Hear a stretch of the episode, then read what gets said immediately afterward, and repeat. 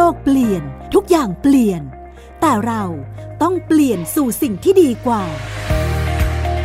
ติดตามการใช้สื่ออย่างสร้างสรรค์ เพื่อเปลี่ยนสู่สิ่งที่ดีกว่า สื่อเปลี่ยนโลก โดยพลินีสิริรังสี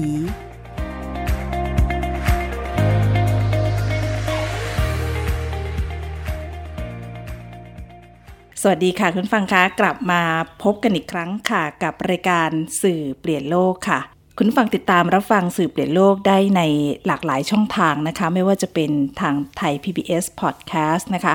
โดยเรามี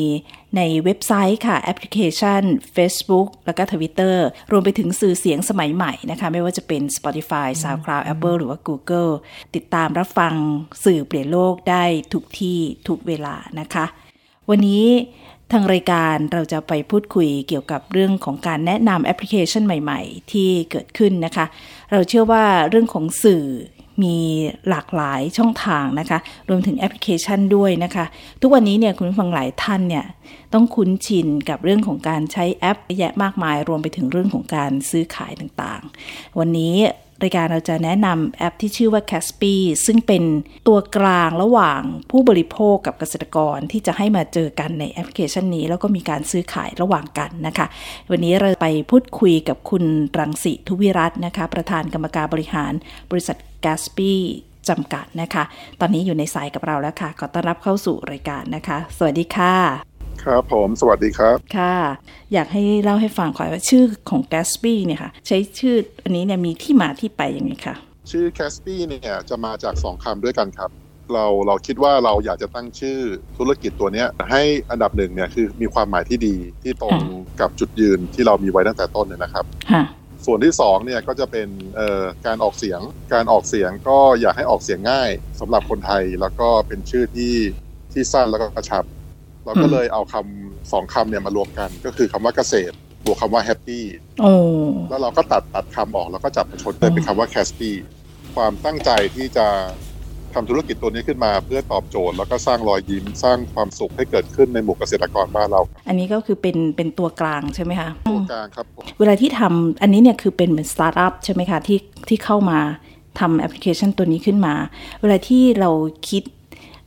แอปพลิเคชันหรืออะไรต่างๆขึ้นมาเนี่ยแสดงว่าจะต้องเห็นจุดด้อยอะไรบางอย่างที่ทำให้เราได้พัฒนาตัวแอปพลิเคชันนี้ขึ้นมานะคะ จริง ๆ ผมผมมองการทำงานของทั้งฝั่งเราเนี่ยเป็นเป็นระยะเป็นระยะระยะกลางและระยะยาวนะครับค่ะซึ่งในตัวเบื้องต้นเนี่ยผมมองว่าเออสิ่งที่เราทำเนี่ยมันต้องตอบโจทย์ทั้งทางฝั่งผู้ซื้อแล้วก็ผู้ขายอืมเอ่อทางฝั่งผู้ขายเนี่ยก็เป็นเกษตรกรบ้านเรา ซึ่ง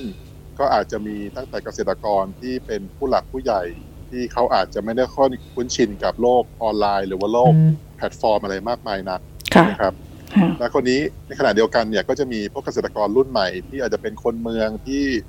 เอ่อทำงานแล้วก็อยากจะกลับภูมิลำเนาเดิม เพื่อไปไปอยู่กับคุณพ่อคุณแม่หรือว่าไปไปสานต่อ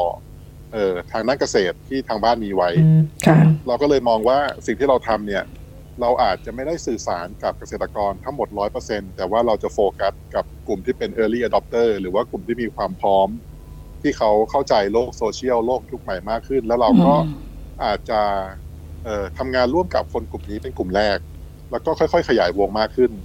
นะครับอืมเอ่อทางฝั่งผู้ซื้อเนี่ยเราก็จะแบ่งเป็นเอ่อ target ที่เราทำทำกลุ่ม segment ไว้เนี่ย ก็จะ เป็นกลุ่มคนที่อาใส่ใจในเรื่องสุขภาพแน่นอนค่ะแล้วก็มีความมีความตื่นตัวในในเรื่องเอ่อสิ่งที่เราเลือกรับประทานเข้าไป เพราะว่าในยุคเนี้ยคนที่ที่เจ็บป่วยจากการที่รับประทานพวกวัตถุดิบเหล่าเนี้ยที่อาจจะมีสารเจือปนตกค้างค่ะอ่าก็อาจจะมีการเจ็บป่วยเป็นโรคมะลงมะเร็งอะไรก็ว่ากันไปอืมเพราะฉะนั้นเนี่ยเราก็เลยอยากจะทำ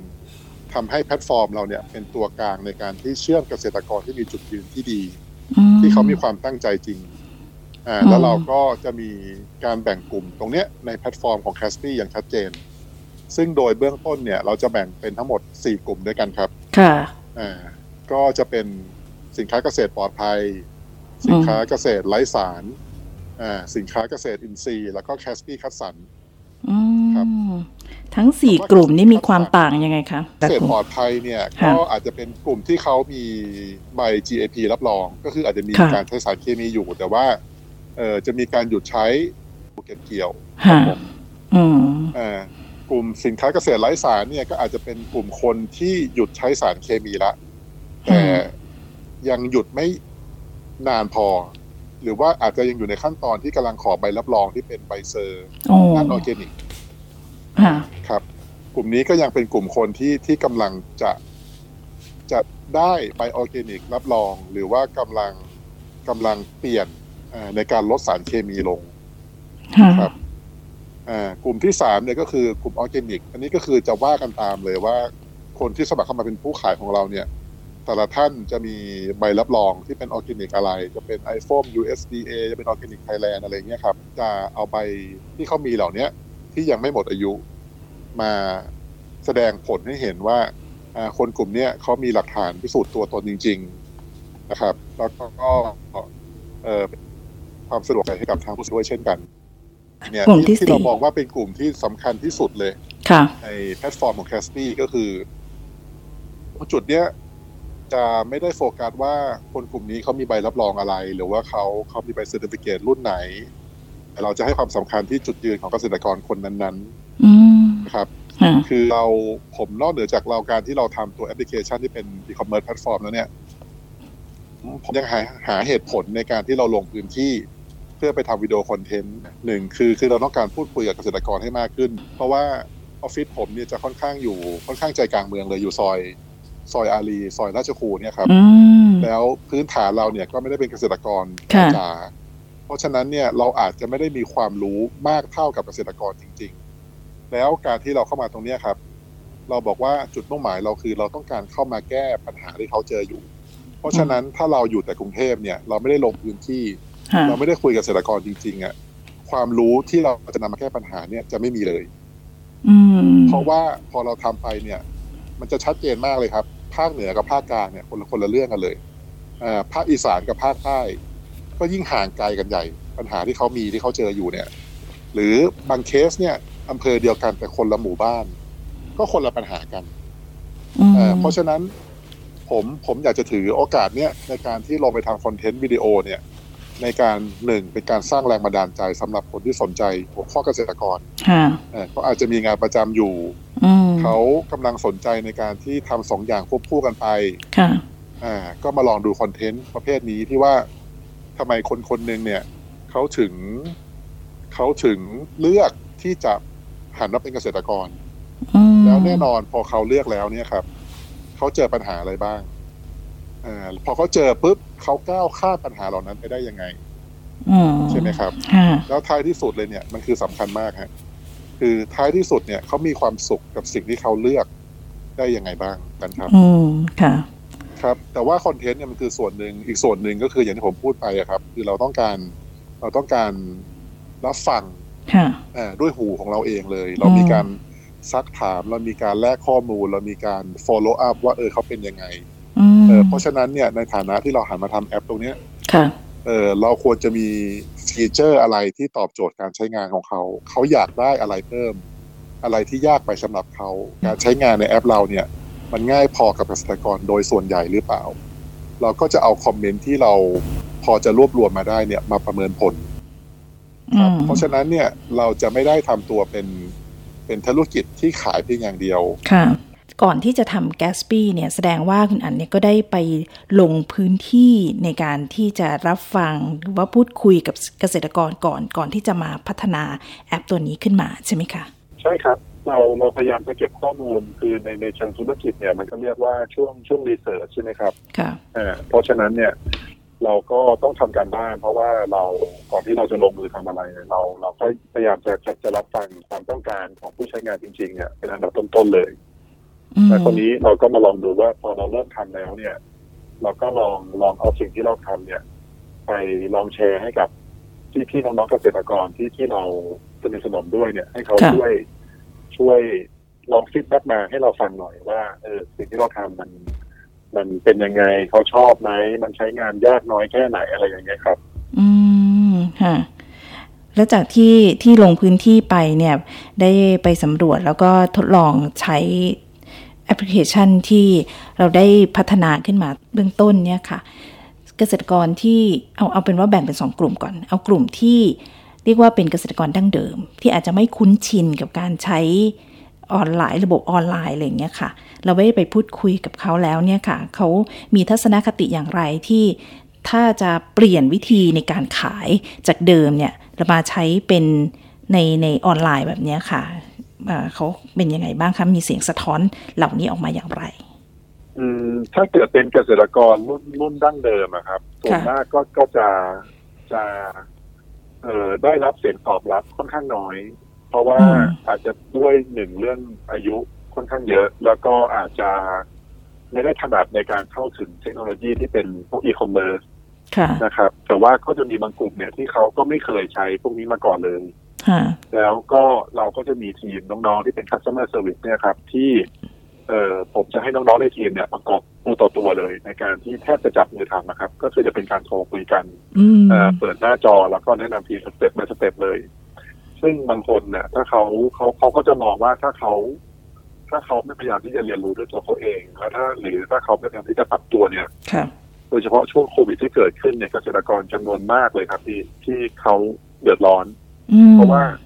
คนกลุ่มนั้นเนี่ยเขาจะถนัดการค้าขายในแบบ B2B เพียงอย่างเดียว ค่ะ คราวนี้ปัญหามันเกิดขึ้น เพราะว่าพอโควิดเกิดขึ้นเนี่ยเอ่อร้านอาหาร แทบจะทั้งประเทศเลย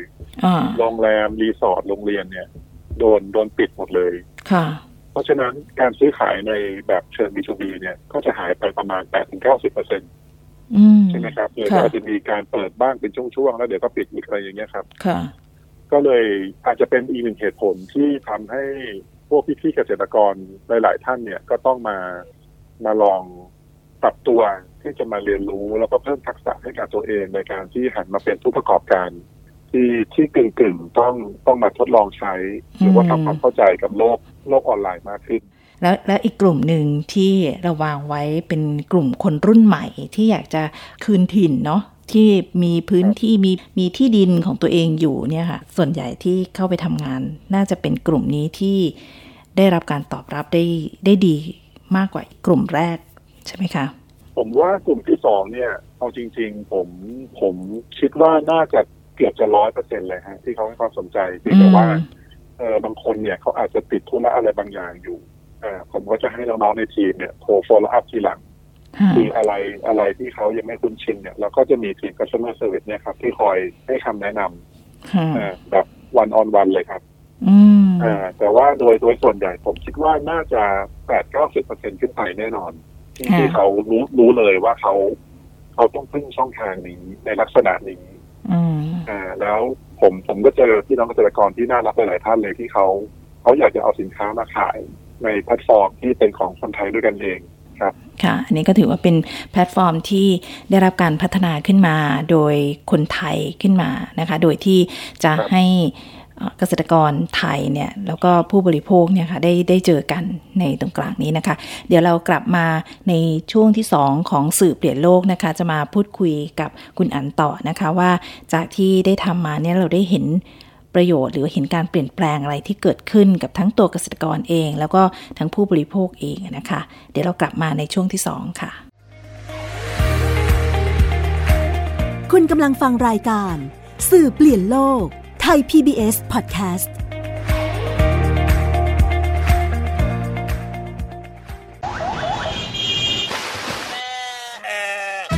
ชวนทุกคนตะลุยไปให้สุดโลก สบัดจินตนาการกับเสียงต่างๆ ไปพร้อมกัน ในรายการเสียงสนุกทาง www.thaipbspodcast.com และแอปพลิเคชัน Thai PBS Podcast แล้วเจอกันนะครับ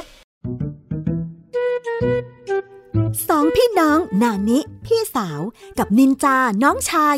ใช้ชีวิตอันแสนสงบสุขอยู่ในบ้านกับพ่อแม่ นินจา เมื่อไหร่จะเก็บจานสักที กินเสร็จแล้วก็เอาแต่นั่งเล่นเกมอยู่นั่นแหละ โห พี่นานี่ไม่รู้อะไร แต่อยู่มาวันหนึ่ง กลับมีเพื่อนบ้านประหลาดประหลาดมาอาศัยอยู่ข้างบ้าน พวกเขาเป็นใครกันนะเฮ้ย ไม่ได้นะ เอาออกมาใหม่เลยนานี้ ตามไก่ตัวหนึ่ง เสือตัวหนึ่ง แล้วก็กอริลลาตัวหนึ่งเหรอแก๊งป่วนกวนกวนนานี้กับนินจาจะทำยังไง เมื่อต้องเจอกับเพื่อนบ้านจอมป่วนที่ไม่ใช่คนสองพี่น้องต้องใช้สติปัญญาความกล้าหาญเพื่อรับมือกับปัญหาวุ่นวุ่นๆที่เหล่าเพื่อนบ้านสร้างขึ้นมาไม่หยุดหย่อน ติดตามในละคร แก๊งป่วน กวนเพื่อนบ้าน ทั้งเว็บไซต์ แอปพลิเคชัน และ YouTube ไทย PBS Podcast และอย่าลืมกดถูกใจ Facebook ไทย PBS Podcast ด้วยนะแกงป่วนกวนเพื่นบ้านคุณกำลังฟังรายการ สื่อเปลี่ยนโลกไทย PBS Podcast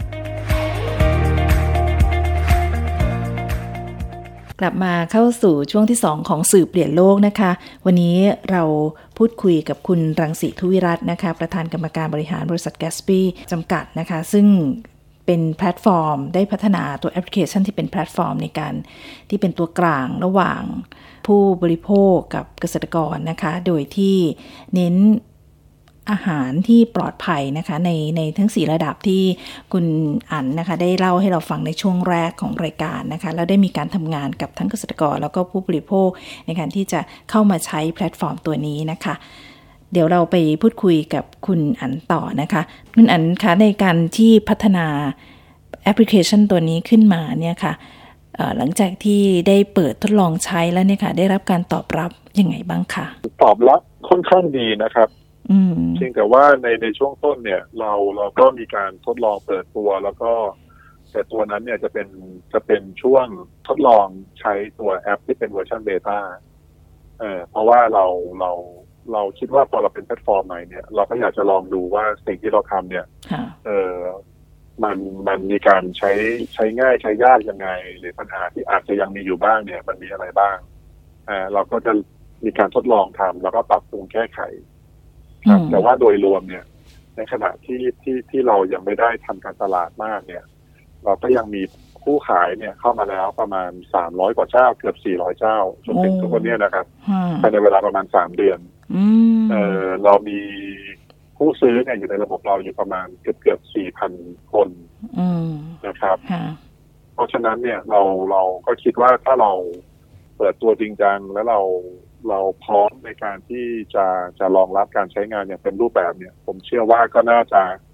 ช่วยเป็นอีกหนึ่งช่องทางที่เพิ่มโอกาสในการขายหรือการซื้อสินค้าเนี่ยให้กับทางผู้ซื้อและผู้ขายอย่างแน่นอน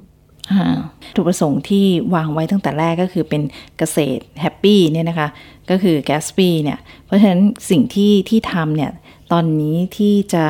ให้บรรลุเป้าหมายเนี่ยค่ะ คุณอั๋นวางไว้หรือว่าเอ่อคาดหวังว่าสิ่งที่เราอยากจะเห็นจากการที่ทำแอปพลิเคชันนี้ขึ้นมาเนี่ยค่ะ หวังว่าจะเห็นอะไรจากจากตัวผู้ใช้แล้วก็ทั้งเกษตรกรนะคะถ้าเกิดแยกเป็นสองฝั่งเนี่ย ก็ขอเริ่มที่ฝั่งทางเกษตรกรแล้วกันนะครับอืมผมผมอยากจะจะเห็นเกษตรกรไทยเนี่ย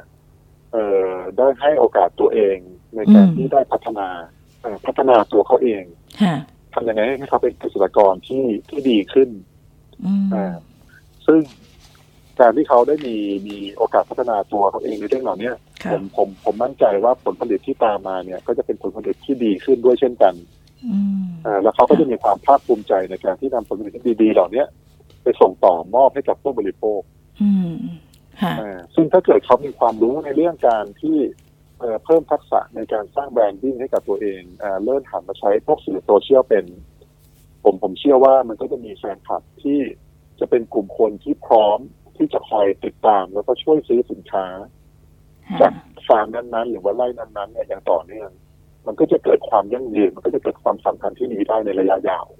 อืมนะครับอ่าแล้วในส่วนฝั่งของผู้ซื้อเนี่ย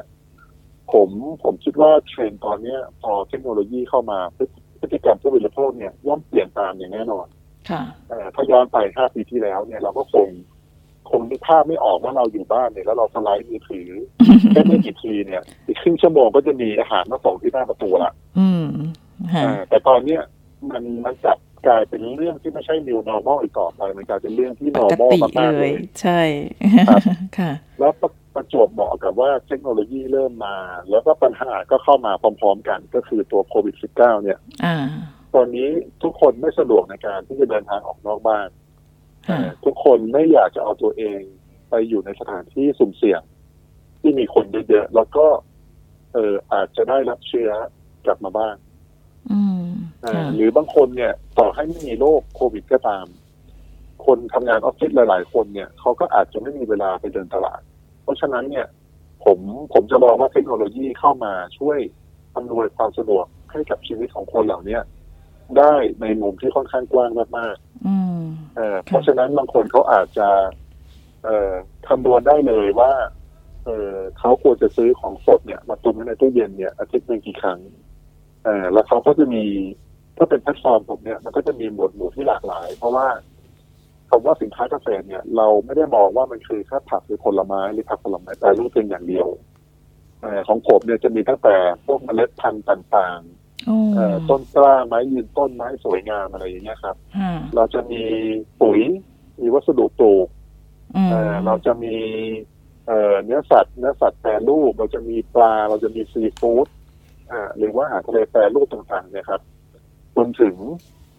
เอ่อเครื่องจักสาน ที่ทำมาจากไม้หรือว่าไม้ไผ่เอ่อคือคือเราต้องการให้เราเป็นเนี่ย tagline ที่เราชื่อว่า